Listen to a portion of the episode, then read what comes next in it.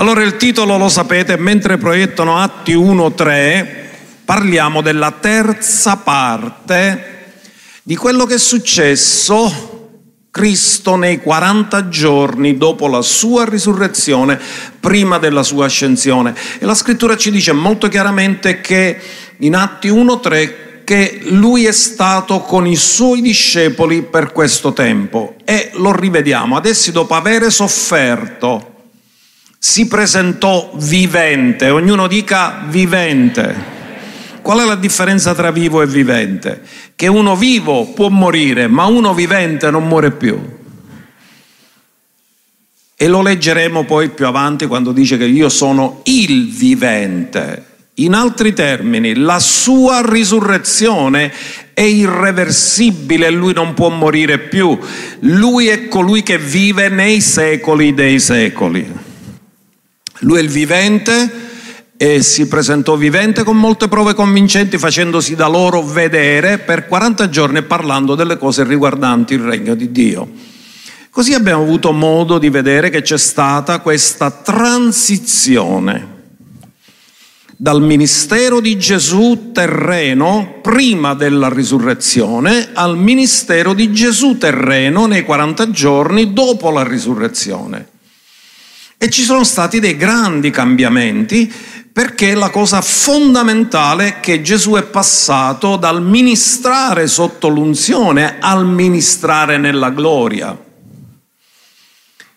Ci sono stati questi cambiamenti che hanno permesso a Gesù di fare cose che nell'unzione non era riuscito a fare, non aveva fatto. Ora nella gloria riesce a fare cose che mai erano state fatte. Ma noi vogliamo parlare del fatto quando lui muore, muore come uomo identificato con la natura adamica. In altri termini, poiché lui non ha mai commesso peccato, per poter morire doveva diventare peccato. E dice la scrittura, colui che non ha conosciuto peccato, Dio l'ha fatto essere peccato per noi, affinché noi diventassimo la giustizia di Dio in Lui. Attraverso la nostra identificazione con noi, Lui, noi siamo, lui è diventato quello che noi eravamo, ma quando è risorto dai morti, noi siamo diventati come Lui è. E questo è straordinario e meraviglioso, questa è la sapienza di Dio che è riuscito a fare tutto questo, che quando apparentemente c'era una grande sconfitta, Dio l'ha trasformata in una grande vittoria. Questa è la sapienza infinita di Dio che sorprende tutti. Ora lui è anche risuscitato come primogenito di molti fratelli. Lui aveva detto: se il granello di frumento caduto in terra non muore, rimane solo, ma se muore porta molto frutto, e noi siamo il suo frutto. Ma non solo noi, lui è il primogenito, ma ci sono miliardi di fratelli che lo hanno conosciuto nel corso della storia e che incontreremo nel rapimento, e che ci meraviglieremo, perché ci sono moltitudini che non si potranno contare, tanto sono numerose.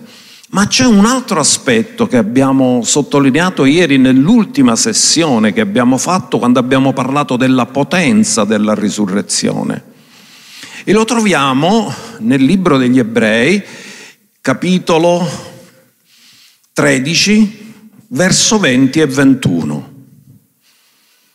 In questa scrittura dice che lui è risuscitato, tra le altre cose, è risuscitato come sommo sacerdote. Ma ora qui dice che è risuscitato come grande pastore delle pecore. Lo leggiamo. Ora, il Dio della pace, che in virtù del sangue del patto eterno ha fatto risalire dai morti il Signore nostro Gesù Cristo. È il Dio della pace che ha fatto questo, per mezzo della potenza dello Spirito Santo. Ha fatto risalire dai morti il Signore nostro Gesù Cristo, e qui ci troviamo qualcosa che non avevamo mai trovato prima. Gesù viene chiamato il grande pastore delle pecore. Per Davide nel Salmo ventitré lui è il Signore è il mio pastore. Per gli ebrei lui è il pastore di Israele, Per Gesù in Giovanni dieci io sono il buon pastore, ma mai era stato chiamato il grande pastore. Qual è la differenza? Che quando era sulla terra poteva pasturare solo quelli che erano accanto a lui, ma ora che è esaltato alla destra del Padre come grande pastore può pasturare tutti noi contemporaneamente. È il grande pastore. Questo titolo non era mai stato dato, ma ora viene chiamato il grande pastore delle pecore. E questo è fantastico ed è meraviglioso che noi oggi possiamo avere una relazione personale con il nostro grande pastore. E la domanda è, dice, allora noi che ci stiamo a fare come pastori? Noi siamo sottopastori che facciamo il servizio del grande pastore, ma il grande pastore che è stato risuscitato dai morti, ha versato il suo sangue, ha comprato tutto il gregge. Il gregge non è nostro, il gregge è suo. Noi siamo qui a servire Lui sotto la sua direzione.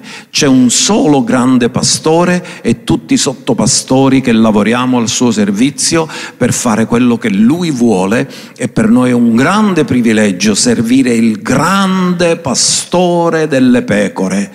Tutte le pecore sono sue, tutte le pecore sono state riscattate col suo sangue, ma non solo le ha riscattate, non solo le ha rigenerate, ma se ne prende cura.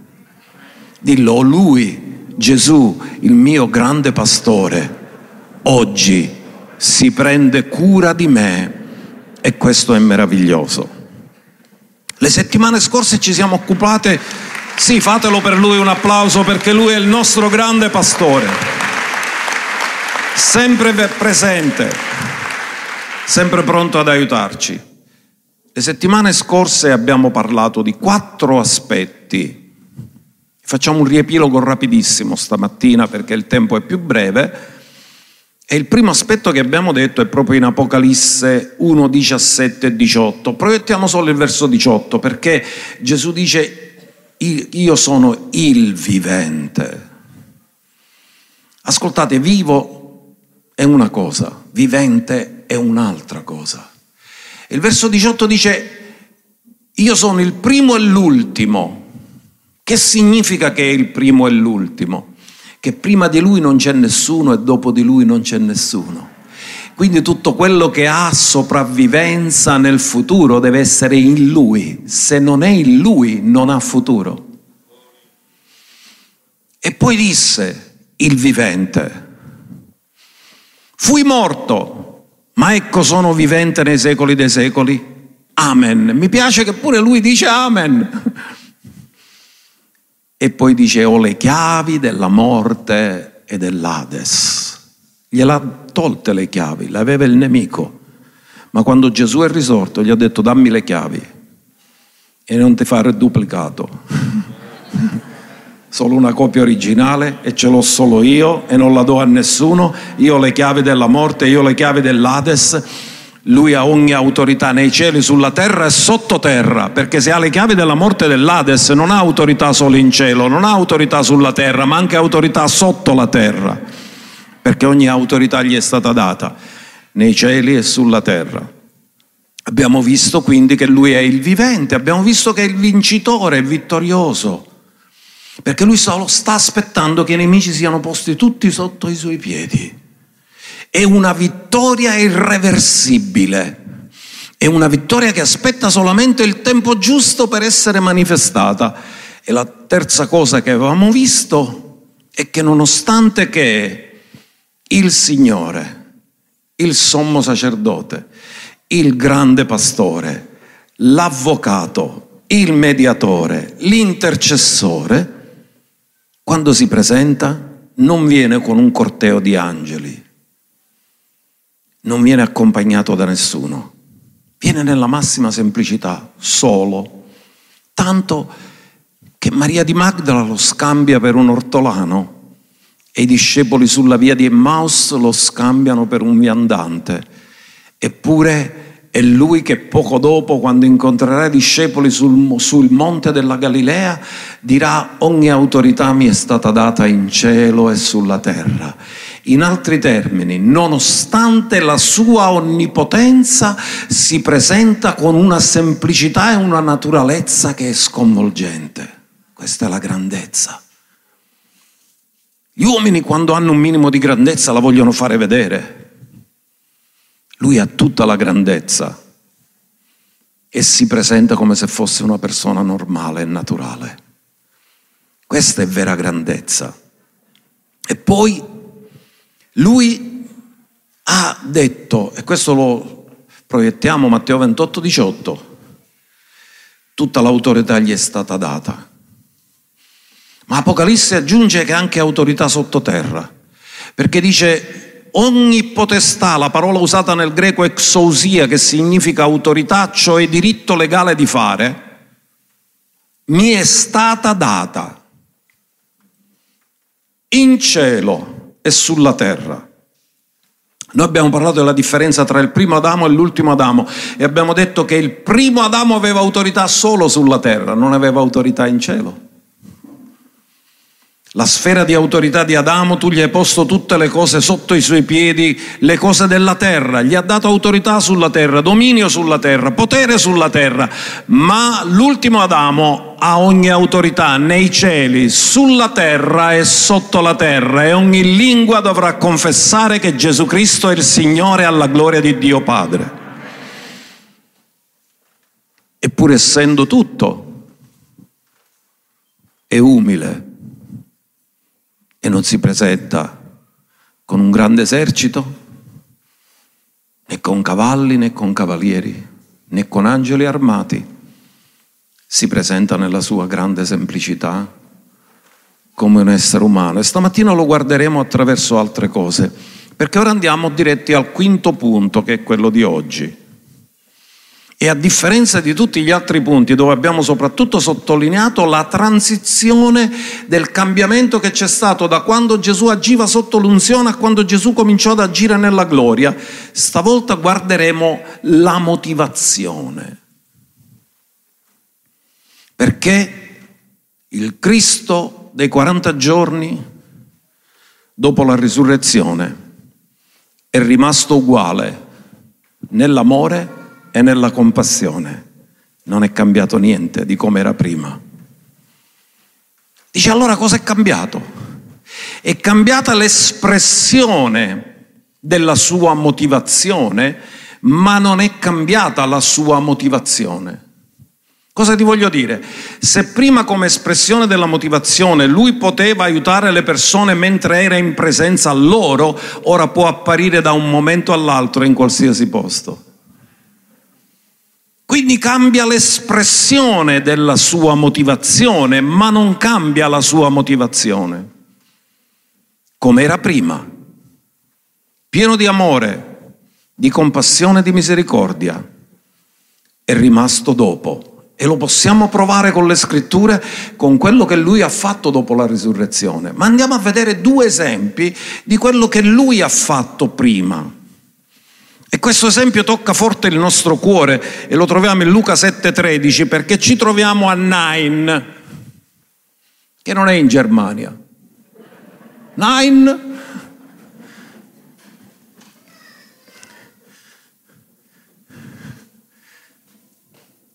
C'è un funerale di una donna vedova con un figlio unico, e da qui il termine figlio unico di madre vedova. Quindi non era una famiglia normale, era una famiglia particolare, non c'era il marito, già era vedova. Aveva un figlio, ma giusto giusto l'unico figlio che aveva era morto. E Gesù che cosa trova? Trova un funerale. Mentre sta camminando a Nain incontra questo corteo funebre, e in questo corteo funebre chi c'è in maniera particolare? La mamma che sta piangendo, comprensibilissimo, rimane sola, ha perso il marito, ha perso il figlio, ora è sola, non le resta che piangere nel naturale, fino a che non incontra la compassione in persona. Gesù va da questa donna e appena la vide, cosa vide? Vide una donna che piangeva, ne ebbe compassione. Cosa ha provato Gesù dentro? Dentro si è mosso qualcosa di forte. Appena la vide, vide che questa donna che piangeva, provò una compassione tremenda. Ora guardate, compassione non è un sentimento, ma è una spinta a volere aiutare mossi dall'amore. Ebbe compassione e le disse: non piangere, ora hai incontrato me, non c'è più motivo di piangere, perché lui sarà anche quello che asciugherà tutte le lacrime dai nostri occhi. È l'unico che si può permettere di dire non piangere, perché ha una soluzione. Tutti gli altri ti possono dire non piangere perché ti vogliono incoraggiare, ma quando lui ti dice non piangere è perché ha una soluzione. E la soluzione qual era? Che lui prese il figlio, fermò la bara, fermò il corteo, alzò il ragazzo dalla tomba, glielo restituì a sua madre, e un funerale fu trasformato in una grande festa e una famiglia distrutta fu ricostruita.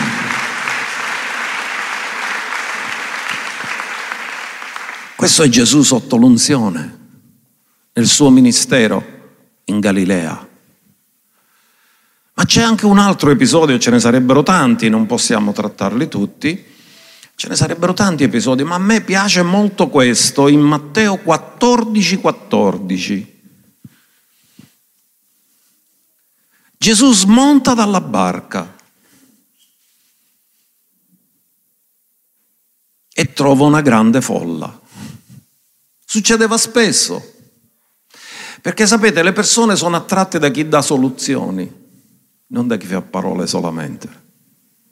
E siccome lui guariva, siccome lui operava, siccome con lui le cose cambiavano sempre, le folle, quando lui sbarcava, lo aspettavano. Perché tutti aspettano una soluzione e tutti sono stanchi di illusioni, ma con lui non c'erano illusioni, c'erano sempre soluzioni. E quindi vide questa grande folla Gesù. E cosa provò? Io penso, cosa avranno provato i discepoli? A volte quando ci sono tante persone che ti chiedono cose, noi siciliani diremmo che camorrea, ma che buono, che scocciatura per gli italiani. Ma cosa vogliono questi? C'è una grande folla. Gesù ne ebbe compassione. E non è che ha detto solo provo compassione per loro, no? La compassione è la motivazione che ti spinge all'azione. Ne guarì gli infermi. Quindi provò compassione, vide tanti malati, forse c'erano tanta gente che zoppicava, tanta gente che non vedeva, tanta gente che gli mancavano arti, tanta gente che avevano un sacco di situazioni. Lui li guardò ed ebbe così compassione. Andò e li sanò tutti quanti. Il suo amore, la sua compassione. Lui non guariva le persone per mostrare la sua potenza, non era questa la sua motivazione. Ora vi faccio vedere quanto sono potente, ora vi faccio vedere che, che unzione che c'ho. No, non era mai per questo che lo faceva. Aveva l'unzione, ma la sua unzione era al servizio della sua compassione. Tu puoi avere unzione e non metterla al servizio della compassione. Tu puoi avere unzione e la puoi usare per metterti in evidenza. Tu puoi avere unzione e la puoi usare per esaltare te stesso. Lui aveva unzione e lo face- la metteva al servizio della compassione e dell'amore. Questo era com'era Gesù, sotto l'unzione. Solo due esempi, perché poi ce ne sarebbero tanti altri esempi che potremmo fare. Ma dopo la risurrezione mi colpisce il suo amore per Tommaso. Cioè, io mi sono un po' immedesimato da siciliano. Se Tommaso fossi stato io al posto di Gesù e mi avesse detto: vero, se io non c'è infilirata, se non tocco con le dita, se non vedo, non credo. Cosa avrei fatto io, forse, ho immaginato, incontrando Tommaso? Eh sì, un bello spicchio proprio.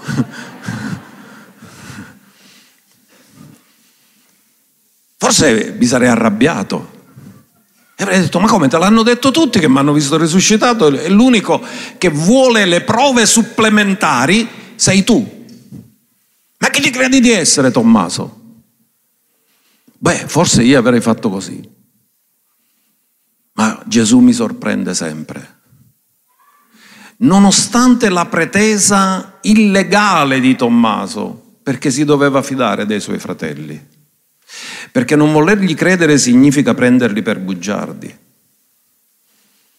Gesù si presenta quella volta dove Tommaso è presente, perché la prima volta manco c'era, e gli dice: metti qua le tue dita, tocca il mio costato e non essere incredulo ma credente. Miei cari, mi è squagliato il cuore. Ho detto: Signore, ma quanto sei buono, ma pure questa concessione gli hai fatto. Ma lui non se la meritava questa concessione, non è giusto che tu gli hai fatto questa concessione. Eppure sei andato là, lui ha dubitato, e tu invece di scandalizzarti che lui ha dubitato, l'hai rimproverato dopo. Ma ti sei presentato per fugare tutti i suoi dubbi. E sapete cosa mi ha detto? Quando uno ha dei dubbi e viene da me, glieli fugherò tutti i dubbi, non lo rimprovero, ma se lui vuole credere io gli darò tutte le prove, perché la verità si rende da sola giustizia. E lo espose di fronte alla verità.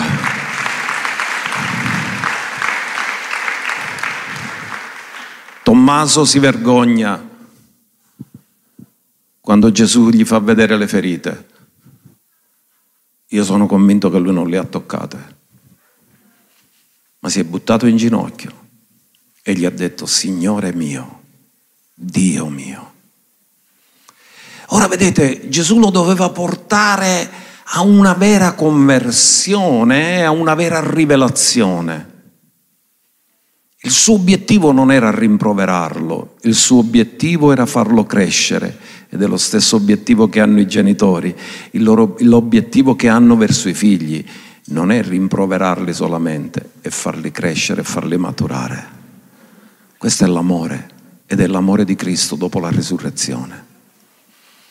E questo mi sconvolge, mi sciocca. Allora dico: Signore Gesù, sei rimasto lo stesso di prima nelle motivazioni, ma sono cresciute molto le espressioni di queste motivazioni, perché non hai più le limitazioni che avevi prima. E poi ce n'è un'altra che mi lascia molto toccato nel cuore, perché è avvenuto un episodio particolare quando Pietro lo ha rinnegato. Gesù gliel'ha detto, Pietro non l'ha creduto. E qui mi sono messo in discussione, ho detto: chissà quante volte Dio ci parla, ci dice cose molto chiare, e noi continuiamo a pensare che quello che diciamo noi è giusto, invece di quello che ha detto Lui. Perché Gesù a Pietro gli aveva detto tutto: Satana ha chiesto di vagliarti come si vaglia il grano, e io ho pregato per te affinché la tua fede non venga meno. E quando Pietro si monta tutto al cervello pensando di essere migliore degli altri, perché disse: quantunque gli altri ti abbandonassero, io non ti abbandonerò mai. Arroganza, orgoglio. Ascoltatemi bene, perché qui c'è una chicca molto importante. Quando una persona sente il bisogno di paragonarsi agli altri è un insicuro. Se uno è sicuro non ha bisogno di paragonarsi. Perché Pietro ha dovuto dire quantunque gli altri io no? Non poteva dire io no e basta. Ha voluto screditare gli altri e innalzare se stesso. Chi vuole costruire il successo discreditando gli altri è un insicuro. Pietro era insicuro e si deve paragonare. Quando una persona sa chi è, non ha bisogno di paragonarsi. Conosce la propria identità, conosce la propria chiamata e conosce l'unzione che Dio gli ha dato. Non ha bisogno di paragonarsi. non gliene frega niente. Lui si fa la, sua, la volontà di Dio come Dio gliel'ha affidato, non sta a guardare cosa fanno gli altri, sta a guardare solo se lui sta facendo quello che Dio gli ha detto. E c'è questa cosa in sospeso. Pietro non crede a quello che Gesù gli ha detto. Prima che il gallo canti, tu mi rinnegherai. E lui avrà pensato, stavolta si è sbagliato, non mi conosce. E invece non si era sbagliato, perché Gesù lo conosce meglio di come lui si conosce, e Gesù ci conosce meglio di come noi ci conosciamo. Gesù ti conosce meglio di tua moglie, moglie Gesù ti conosce meglio di tuo marito, come ti conosce lui non ti conosce nessuno. Lui sa anche il tuo nome, perché lei, Maria l'ha riconosciuto quando l'ha chiamata Maria. Lei pensava che era l'ortolano, ma alla voce Maria lei ha capito con chi stava parlando. Lui ci conosce personalmente. Quindi hanno in sospeso qualcosa. Noi saremmo arrivati lì arrabbiati. Ah, tu eri quello che che quantunque gli altri. E invece cosa fa? Gli crea un'atmosfera bellissima, perché non va a incontrarlo subito, perché già gli era apparso e, e prima Corinzi quindici Paolo ce lo dice che è apparso a Simone, e abbiamo detto che quando lui, i discepoli sulla via di Emmaus che avevano avuto l'apparizione vanno a Gerusalemme, già tutti sanno che è apparso a Simone. E noi cosa avremmo fatto? Appena gli appariva, subito gli avremmo parlato, Simone. No, gli è apparso, gli ha fatto vedere, sono vivo, sono qua, poi andare scorriamo.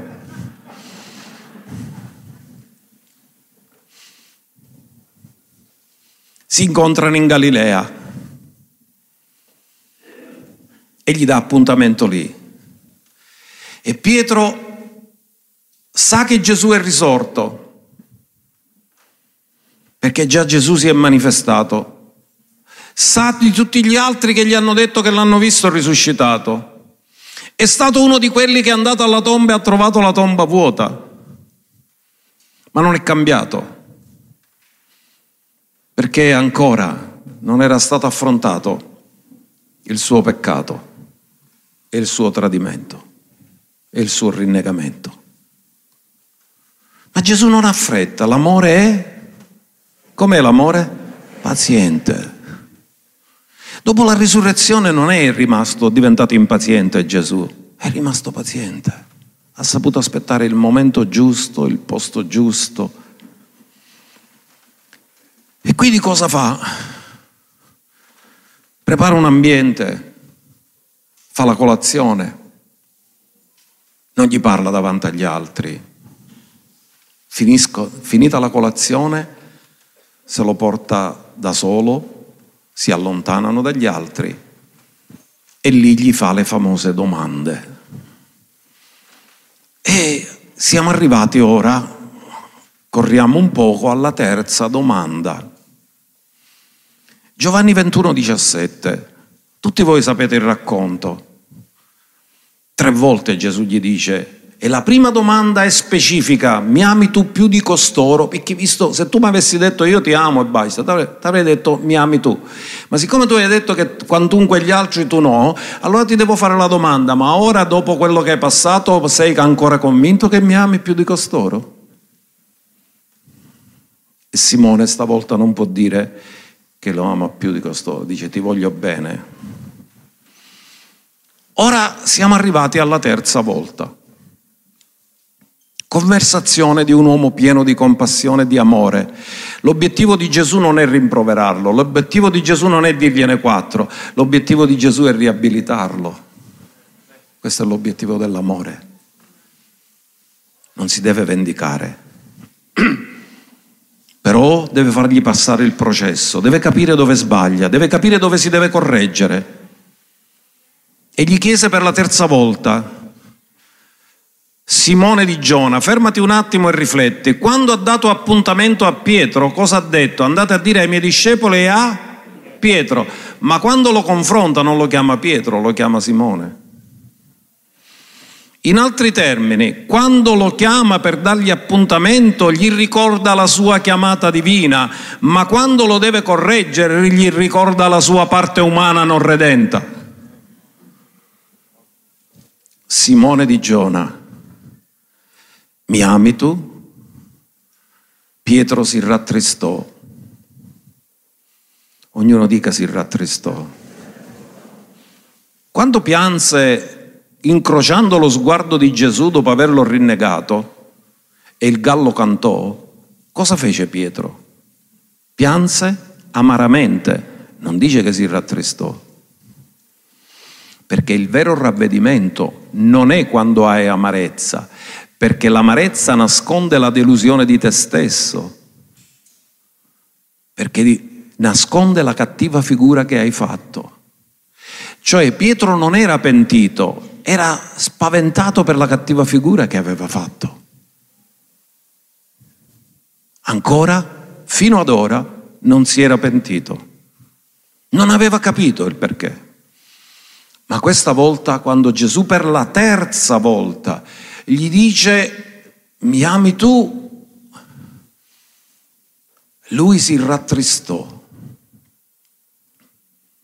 Ma questa tristezza era la tristezza che l'ha portato al ravvedimento. Da dove ce ne accorgiamo? Dalla risposta. Si rattrista e gli rispose: tu sai ogni cosa. In questa risposta tu sai ogni cosa, come dire, tu me l'avevi detto e io non t'ho creduto, tu mi avevi annunciato tutto e io ho continuato a credere che avevo ragione io, ma ora dopo questo ho capito di avere sbagliato tutto, ho capito che non mi sono fidato di colui che sa ogni cosa e mi sono fidato di me e del mio orgoglio. E gli dice tu sai ogni cosa. E poiché sai ogni cosa, sai anche che io ti amo. Cioè la mia certezza non dipende da quello che vedo io, da quello che penso io, da quello che avverto io nei miei sentimenti. Ora la mia certezza che io ti amo è il fatto che tu mi hai chiamato e che mi hai riabilitato.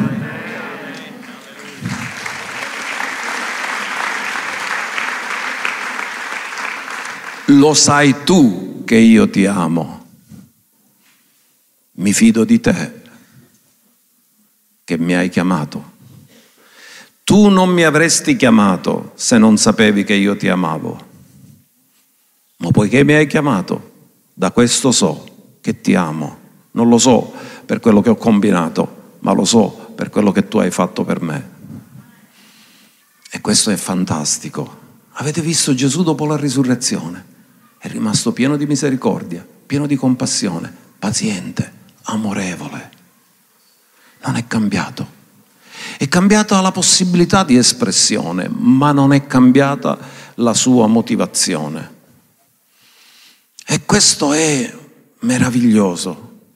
Quando Pietro si rattrista, si ravvede, e quando si ravvede, cresce considerando i suoi sbagli, i suoi errori e i suoi peccati.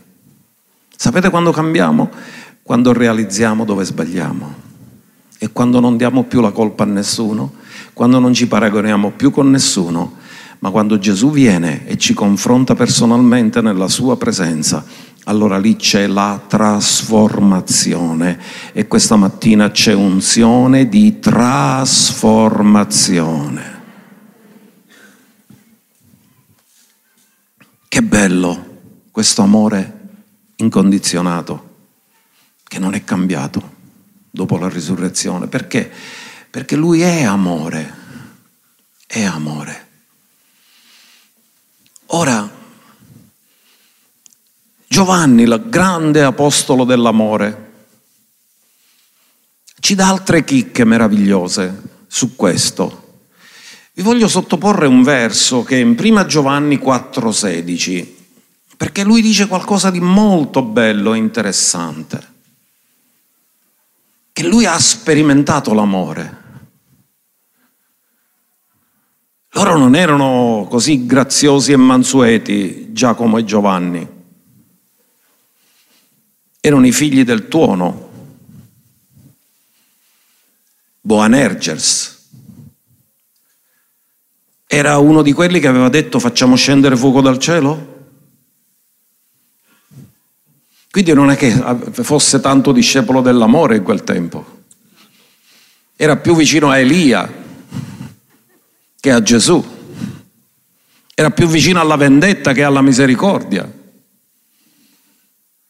Però nell'epistola ora è grande apostolo e scrive: abbiamo conosciuto e creduto all'amore. In altri termini, una persona può fare un'esperienza con l'amore di Dio e poi non crederci più dopo.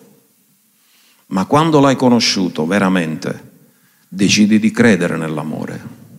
Sapete una cosa? Quando siamo stati salvati, perdonati e nati di nuovo e riscattati, abbiamo conosciuto l'amore. L'amore che ci ha perdonato. L'amore che ci ha accolto. L'amore che ci ha tirato fuori dal mondo, l'amore che ci ha liberato dall'inferno, l'amore che ci ha salvato. È amore, amen? Dio ha tanto amato che ha dato. E quando l'hai ricevuto, hai fatto esperienza di questo amore. Però una cosa è fare l'esperienza di quell'amore e un'altra cosa è continuare a credere in quell'amore. Perché tu oggi, forse dopo le delusioni della vita, io non so se tu ancora credi in quell'amore in maniera forte, ma oggi Dio ti dice che tu devi raffermare la tua fede, perché Lui non è cambiato nella motivazione. Lui non fa cose, Lui è amore, e tutto quello che fa nasce dalla sua natura d'amore, e tu sei chiamato a credere in questo amore e a dichiararlo questo amore, e voglio che stamattina lo dichiari: io credo nell'amore di Dio. L'ho sperimentato e lo credo e continuo a crederlo, come disse Giovanni. E il grande apostolo Paolo nell'epistola agli Efesi fa quella famosa preghiera. E che cosa dice in quella preghiera di Efesi tre diciassette fino al verso diciannove? Perché cosa prega? Proiettiamolo. Perché Paolo ci dà dei segreti fondamentali, importanti. Ora vedete, tutti noi siamo cresciuti in famiglie dove nessuno di noi può dire che ha ricevuto l'amore perfetto, perché abbiamo avuto genitori imperfetti. Per non parlare di quelli che magari sono stati rigettati nella famiglia o che sono, hanno subito violenze, sono stati maltrattati. E se una ferita da poco ti impedisce a capire l'amore di Dio, io ho sofferto di rigetto e avevo difficoltà a capire l'amore del Padre, perché non avevo una buona relazione con mio padre. Anzi, posso dirvi una cosa, a diciassette anni già lo odiavo e gli attribuivo tutte le colpe di com'ero. E quindi noi siamo cresciuti in una famiglia dove io ho coltivato ribellione come risposta a questa mancanza di amore ricevuto. E quando arriviamo al Signore, l'anima ha bisogno di ristoro e lo spirito ha bisogno di rivelazione, perché non abbiamo la comprensione di questo amore. E Paolo prega perché Cristo abiti nei vostri cuori per mezzo della fede, affinché, guardate cosa dice, radicati e fondati nell'amore. Attenzione, ci sono tanti sostituti dell'amore. Un sostituto dell'amore può essere il successo. Una persona che è fallita in famiglia si può gratificare nel successo della carriera, ma sempre fallito rimane, perché chi ha fallito nella famiglia non può sostituirlo con la carriera. Radicati e fondati, ognuno dica radicati e fondati. In che cosa? Nell'amore. Perché sapete, o siamo radicati e fondati nell'amore, o tutte le nostre azioni sono alla ricerca dell'amore. Ma quando siamo radicati e fondati nell'amore, possiamo comprendere, da soli non ce la potremmo fare mai, ma con tutti i santi, perché è così grande l'amore di Dio che ha dimensioni che non sono della terra. Infatti non parla di tre dimensioni Paolo, ne parla di quattro. Ora tu lo sai che le dimensioni fisiche sono tre, com'è che lui ne parla di quattro? E dice alla fine, è conoscere l'amore di Cristo, che sopravanza ogni conoscenza.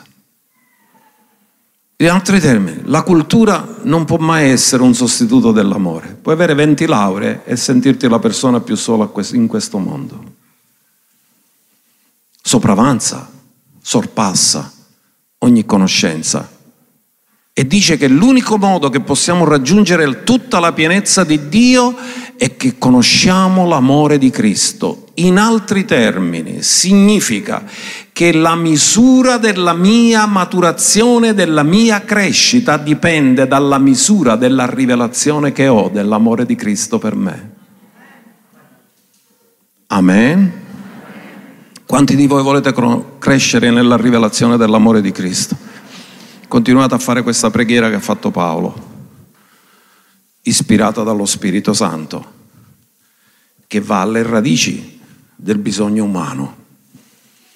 Ma poi Paolo, che è un grande campione in questo, mi piace molto nell'inno che fa in Romani otto trentacinque, quando esordisce dicendo: chi ci separerà dall'amore di Cristo? Ora voglio dirti una cosa, l'amore di Cristo è irreversibile. E anche quando il Signore dovesse essere costretto a mandare le persone all'inferno, nonostante questo, le ama. Non è che dice, ora si, si meritano questo, lo fa con grande dolore, come ogni figlio che sprofonda nell'inferno e come un padre che vede un figlio che cade nelle fiamme e non può fare nulla. È contento che cade nelle fiamme? No. È dispiaciuto. Che Dio ci dia passione per i perduti, per tirarli fuori dalle fiamme dell'inferno e portarli nella gloria, perché il cuore del Padre si affligge, non prende piacere per chi perisce, ma Lui prende piacere per chi viene salvato. Ora, Romani otto trentacinque, rileggiamolo brevemente. Chi ci separerà dall'amore di Cristo? E fa tutta una, una serie di cose che possono succedere su questa vita, in questa terra. Cosa può succedere? Afflizione, chi è che non ha avuto afflizione? Tutti abbiamo avuto afflizione, questo linguaggio lo comprendiamo. La distretta, chi non ha avuto momenti difficili? Persecuzioni, fame, nudità, pericolo, spada. Come sta scritto, per amore tuo siamo tutto il giorno messi a morte. Siamo stati reputati pecore da macello. Ma, c'è un grande ma. In tutte queste circostanze, in tutte queste situazioni, in qualsiasi cosa, noi siamo più che vincitori. Dillo, non ci sono circostanze che mi possono vincere. E sapete qual è il motivo perché le circostanze non ci possono vincere? Non perché noi siamo bravi, non perché siamo maturi, ma perché siamo amati. In virtù di colui che ci ha amati, dillo, in virtù di colui che mi ha amato, le circostanze non possono avere la vittoria, ma è il suo amore che ha la vittoria sulle mie circostanze.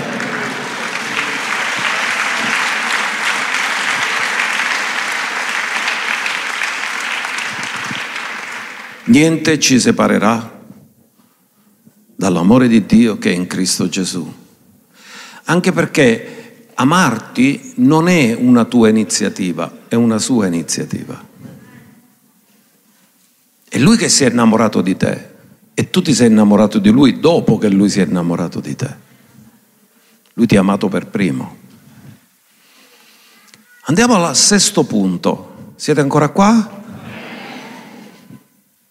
Il sesto punto parla del fatto che poteva esserci l'illusione nei discepoli che lui avesse un corpo ma che non era fisico.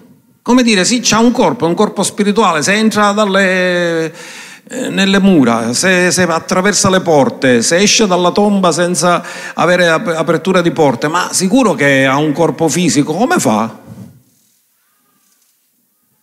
E Gesù ci ha voluto rassicurare, sia quando si è presentato a Tommaso e gli ha detto toccami, gli ha mostrato mani e piedi, poi lo leggeremo, sia quando ha mangiato con loro. Dice, uno spirito non ha carne e ossa e non c'ha manco stomaco. Gesù ha mangiato con loro. Si è fatto to- era toccabile, era fisico, non era un corpo spirituale, era un, era un corpo glorificato, ma era un corpo fisico.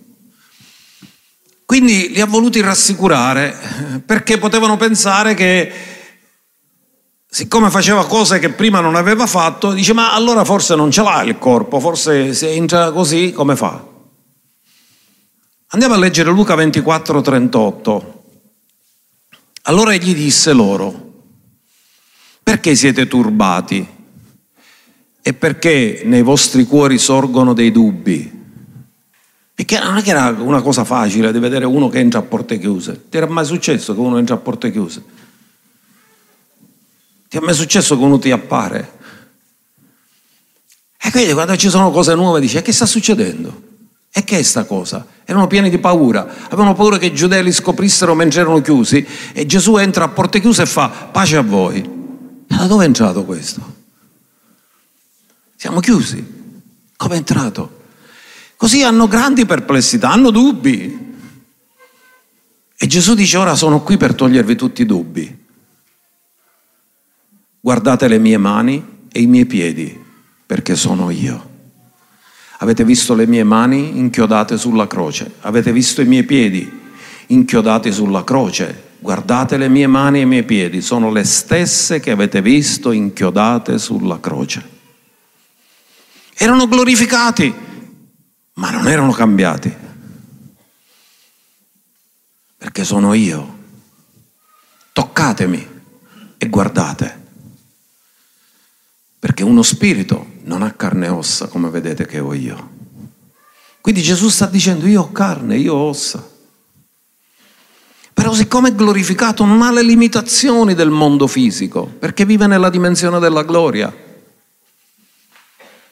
E detto questo, non solo glielo disse, si alzò le maniche e gli fece vedere le ferite. Si alzò i pantaloni, gli fece vedere i piedi. Guardate qua. E io immagino la faccia. Ma non capiamo. Ma com'è possibile? E Gesù ha dato loro le prove. Prove convincenti della sua risurrezione. E la domanda è, ma perché ci serve a noi sapere questo? Perché i Vangeli prendono tutto sto tempo a spiegare queste cose?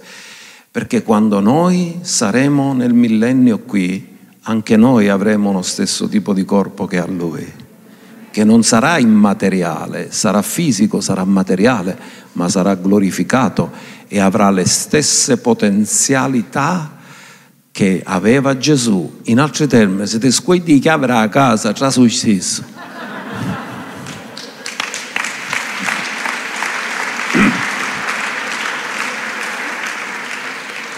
Perché oggi se ci scordiamo le chiavi di casa è un dramma, allora non entra sulla finestra, come a fare a rompere la porta? No, invece Gesù entrava a porte chiuse, che c'era bisogno di chiavi.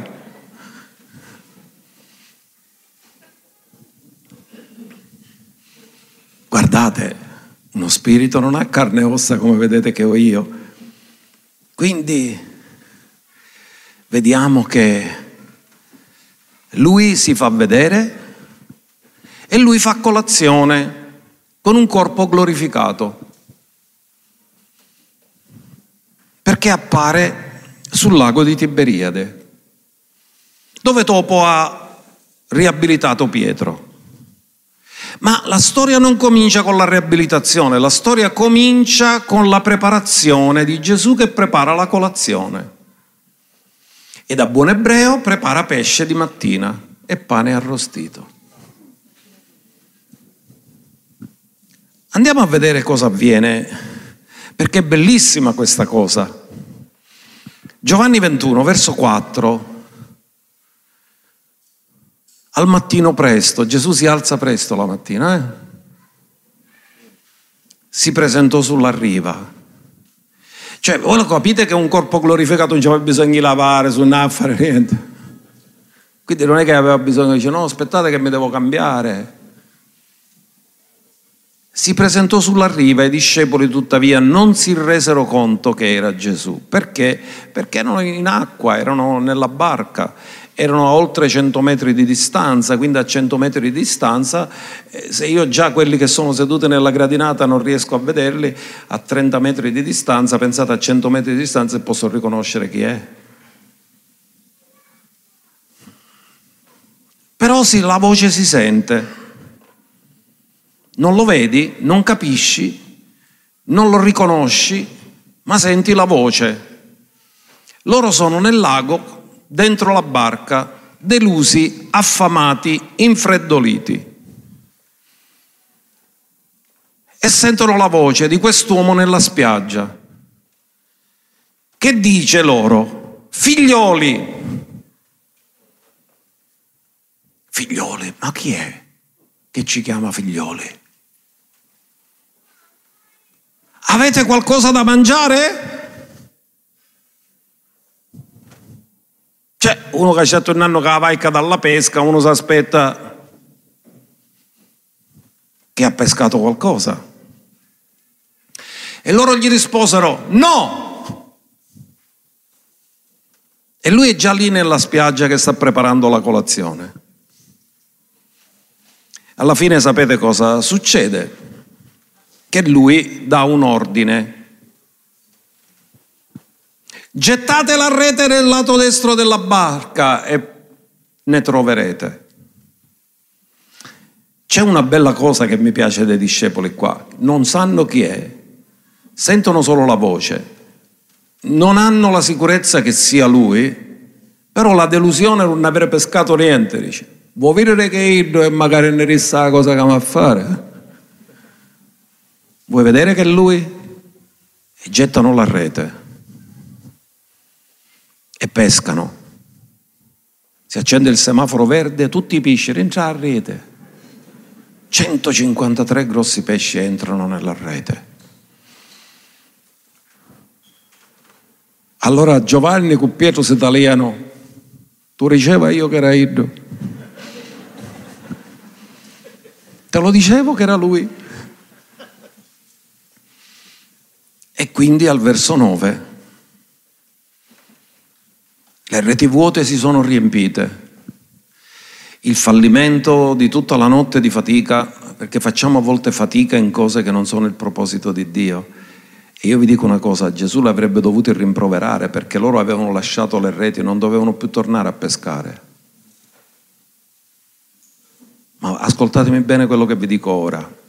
Quando perdiamo il proposito, ritorniamo ad amare le cose che avevamo lasciato.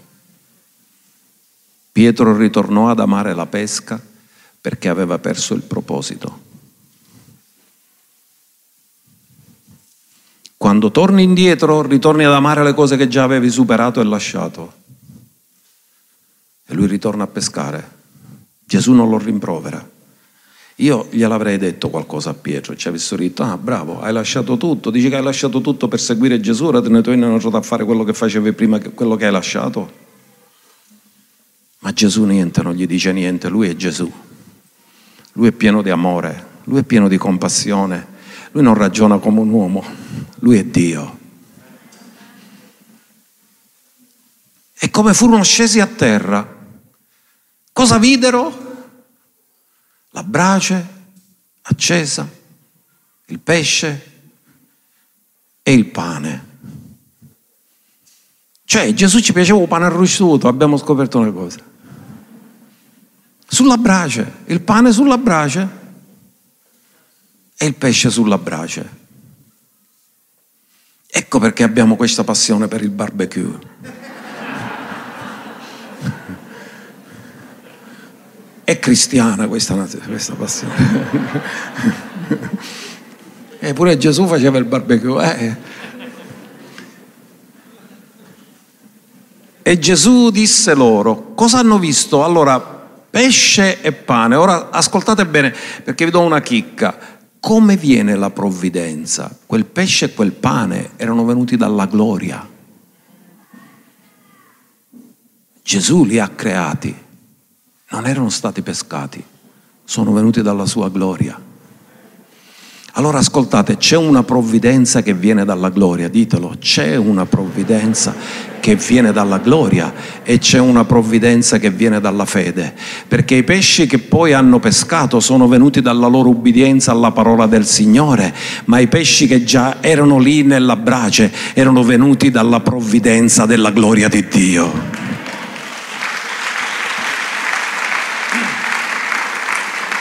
Sono due tipi di provvidenza, ma è sempre Lui che lo fa.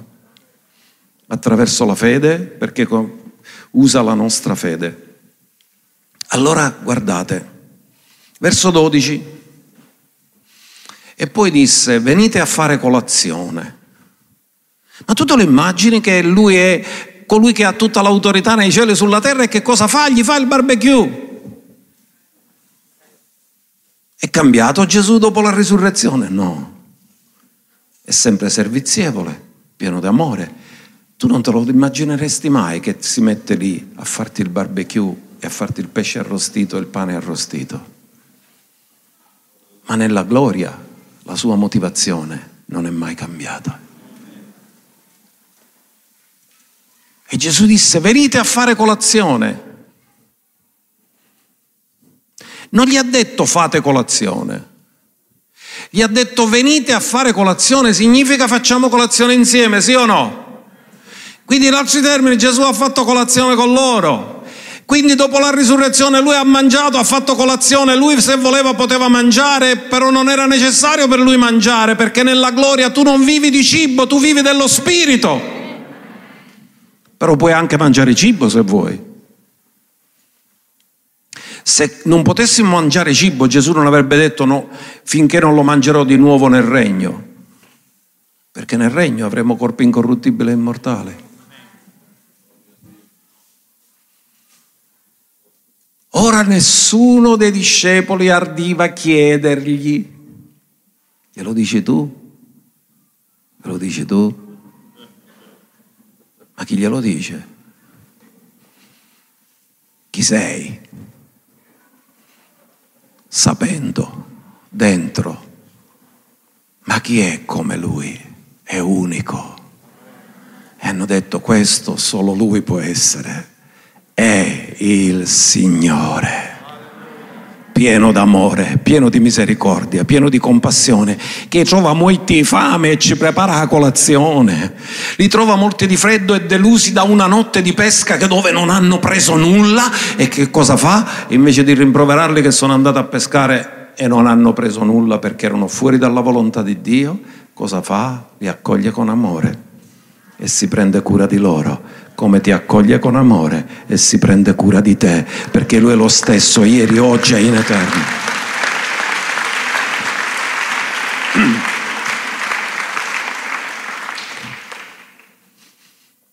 Quindi Gesù prese del pane e ne diede loro, e così pure del pesce.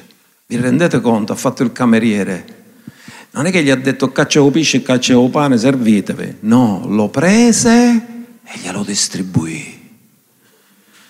Ha fatto il barbecue e ha fatto il cameriere e li ha serviti. Colui che è l'uomo a cui è stata data tutta l'autorità nei cieli e sulla terra fa il cameriere con i suoi discepoli. Lui non è cambiato dopo la glorificazione. È rimasto lo stesso dopo la glorificazione.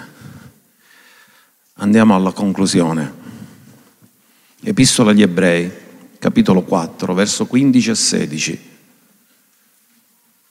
Risuscita come sommo sacerdote, muore come agnello e risuscita come sommo sacerdote. E cosa dice? Noi non abbiamo un sommo sacerdote che non possa simpatizzare, ognuno dica simpatizzare,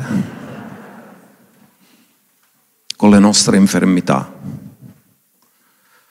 La parola infermità significa debolezze, perché nel greco è asteneias, che letteralmente significa mancanza di forza. Certo, quando uno è malato si sente debole, no? Quindi si può applicare anche a quello, ma non, non è solo quello. Lui cosa fa quando vede le nostre debolezze? Si arrabbia? Ci sgrida? O simpatizza? Ha lo stesso sguardo dei genitori quando vedono che i figli ancora non sanno camminare e li accompagnano. Eh beh, prima o poi cresce, camminerà bene. Lo accompagnano nei primi passi. Perché lo fa così? Perché colui che ha iniziato in noi l'opera buona? Continuate. Dillo, colui che ha iniziato in me la porterà a compimento.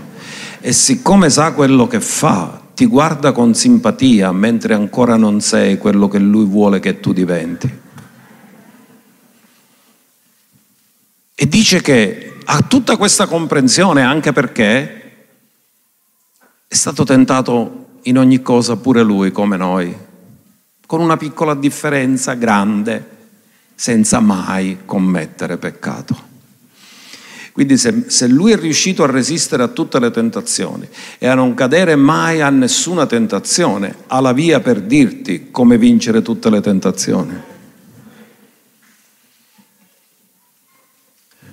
Senza mai commettere peccato. Ora è il nostro sommo sacerdote. A che serviva il sommo sacerdote? Fermatevi un attimo e pensate. Yom Kippur, il sommo sacerdote prendeva il sangue del, degli animali e lo spargeva sul propiziatorio. Il propiziatorio nella lingua inglese viene tradotto luogo della misericordia, mercy seat. Quindi il sommo sacerdote ogni volta che andava a mettere il sangue prolungava la misericordia di Dio per un altro anno sul popolo. Garantiva che Dio non abbandonasse il popolo, ma attraverso quel sangue innocente continuava la misericordia. Avrebbe perdonato i loro peccati, li avrebbe preservati, li avrebbe salvati dai nemici, manteneva la sua misericordia. Ora lui è il nostro sommo sacerdote. Lui è l'agnello, lui è il propiziatorio, lui è il sommo sacerdote, lui è, e lì mette il suo sangue, lui è tutto. Tutto quello era figura e ombra di lui. Il sangue era figura di lui, l'animale era figura innocente, era figura di lui, l'arca era figura di lui, il propiziatore era figura di lui, la misericordia era figura di lui, perché quando la misericordia, Gesù incontra la miseria di una donna adultera, non vince la miseria, vince la misericordia.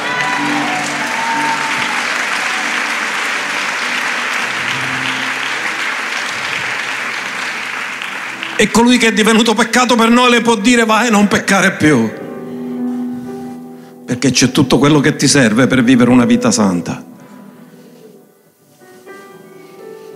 Qual è l'appello che ci fa la parola? Accostiamoci. In altri termini, quando il sacerdote, il sommo sacerdote metteva il sangue nel propiziatorio, evitava che Dio si allontanasse dal suo popolo e che il suo popolo si allontanasse da Dio. Quando Gesù ha versato il suo sangue, ha evitato che tutte le cose che possiamo passare nella vita ci possano separare da Lui, perché niente ci può separare più dall'amore di Dio che è in Cristo Gesù.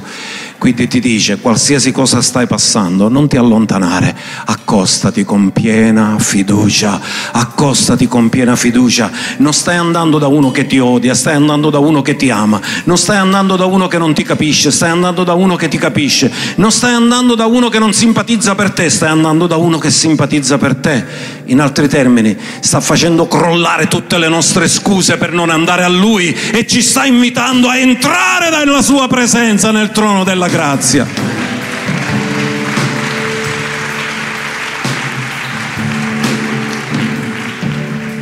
Accostiamoci dunque con piena fiducia al trono della grazia.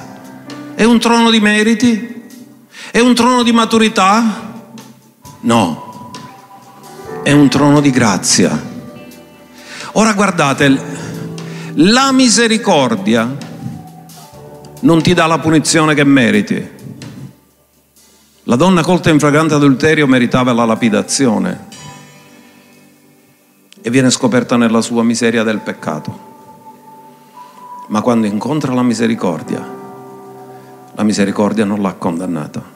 Nessuno ti ha condannato, neppure io ti condanno. La misericordia non permette che il castigo arrivi a te, ma la grazia permette che arrivi a te ciò che non meriti, perché ci fa entrare in un trono di grazia affinché otteniamo misericordia e troviamo grazia per essere soccorsi nel momento opportuno o nel momento del bisogno. Ora ascoltami bene, tutti noi passiamo momenti di grande bisogno, ma non sempre andiamo al trono della grazia a cercare aiuto. Qual è l'invito della parola? Nel momento del bisogno, ricordati, c'è sempre un trono della grazia, e se anche hai sbagliato, c'è la misericordia. Ma non ti allontanare, accostati a colui che ti ama, accostati per ricevere grazia e per ricevere misericordia, per essere soccorsi. Io lo chiamo il pronto soccorso del cielo, aperto ventiquattro ore su ventiquattro, perché chiunque cerca aiuto, lui è un aiuto prontissimo nelle nostre distrette, e lui sempre risponde, perché ci ama. Non è cambiato dopo che ha un corpo incorruttibile e immortale, dopo che è diventato il vivente. La sua motivazione non è cambiata, è sempre pieno di amore, pieno di compassione, pieno di misericordia. A Lui tutta la gloria, tutto l'onore e tutto il ringraziamento.